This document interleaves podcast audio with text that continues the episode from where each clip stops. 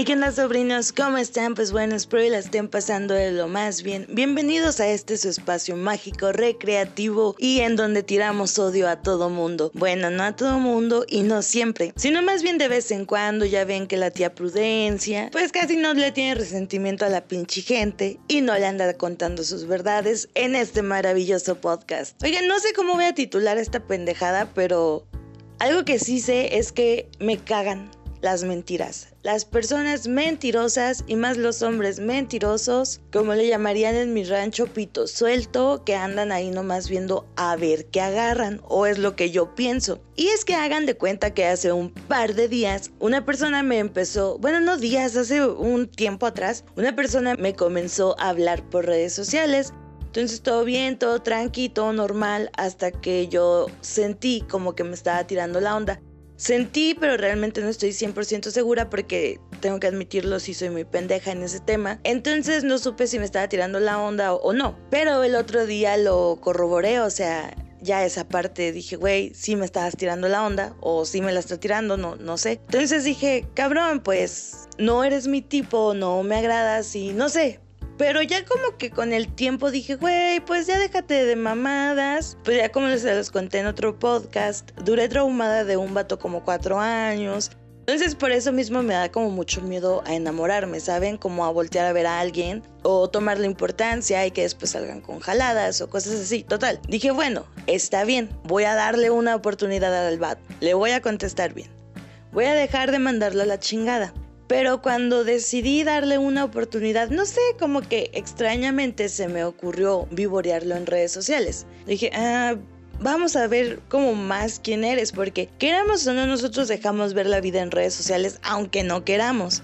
Y al momento de meterme a alguno de sus perfilillos, pues me di cuenta que tenía fotos con una muchacha, muchacha muy guapa, debo de admitirlo, y ponía como mensajes de amor no recuerdo bien las frases, pero ponía mensajes de amor en las fotillos con ella. Entonces dije, mmm, algo aquí no está bien. Entonces como lo estaba vivoreando desde el celular, pues como que estoy, medio tonta. Y dije, güey, no le voy a cagar y no le voy a pachurrar algo y que se dé cuenta que lo estoy vivoreando. Entonces, pues ya no pude ver bien qué fecha era ni nada por el estilo. En la computadora me metí a sus redes sociales también y ya miré que, pues, eran fotos como no tan viejas, no tan recientes. Dije, bueno, tal vez es la exnovia. En las fotos, pues los me gusta y todas esas mamadas, había me gustas de, de la novia. Y ya me metí de la muchacha con la que aparecían las fotos. Entonces, pues ya cuando me metí al perfil de la muchacha, pues miré que eran novios, que había subido una foto recientemente con este vato. Dije, hmm, Vaya, vaya, calabaza. Entonces lo que mi compa andaba haciendo era tirándome la onda a mí, pues mientras él tiene una pareja. No sé, sobrinos, tal vez a ustedes les pueda parecer así como que, ay, pues qué exagerada o que nunca lo has hecho. Y no, o sea, yo nunca he andado con personas que tengan pareja, al menos que yo no sepa.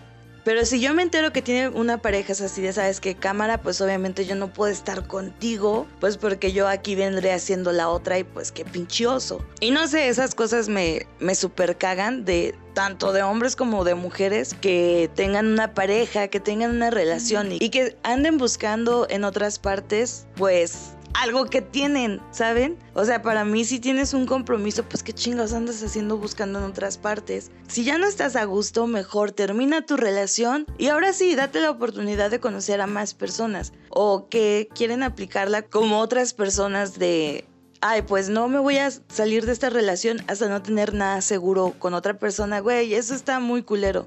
Porque estás hiriendo a las dos partes, tanto a tu actual pareja como a la persona que le estás tirando la onda. O sea, neta, yo sí me sentí así de, güey, otra vez me volvió a pasar lo mismo, porque ya anteriormente me había pasado eso. Un vato que ese güey sí lo veía y me agradaba.